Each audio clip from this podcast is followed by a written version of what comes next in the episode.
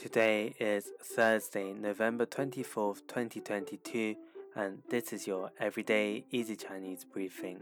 大家好，我是林老师, and in under 5 minutes every weekday, you'll 论 a new word and how to use this word correctly in phrases and sentences. Today's word of the day is learn. 论, which means theory. Let's practice by making different words, phrases, and sentences with learn. The first word is 讨论,讨论, which means to discuss.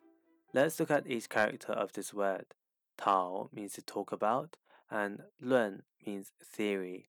A way of using it in a sentence is 老师让我们讨论这个问题。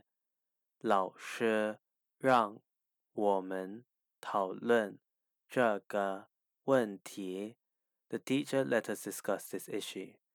Another word we can create with 论 is 评论,评论.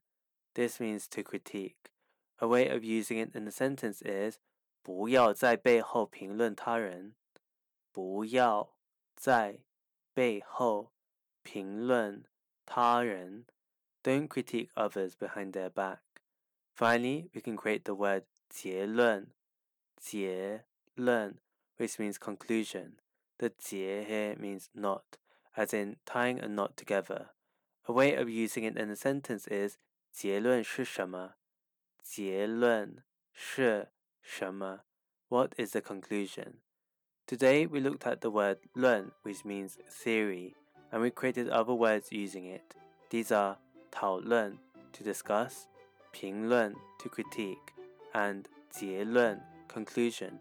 To see this podcast transcript, please head over to the forum section of our website www.everydayeasychinese.com where you can find even more free Chinese language resources.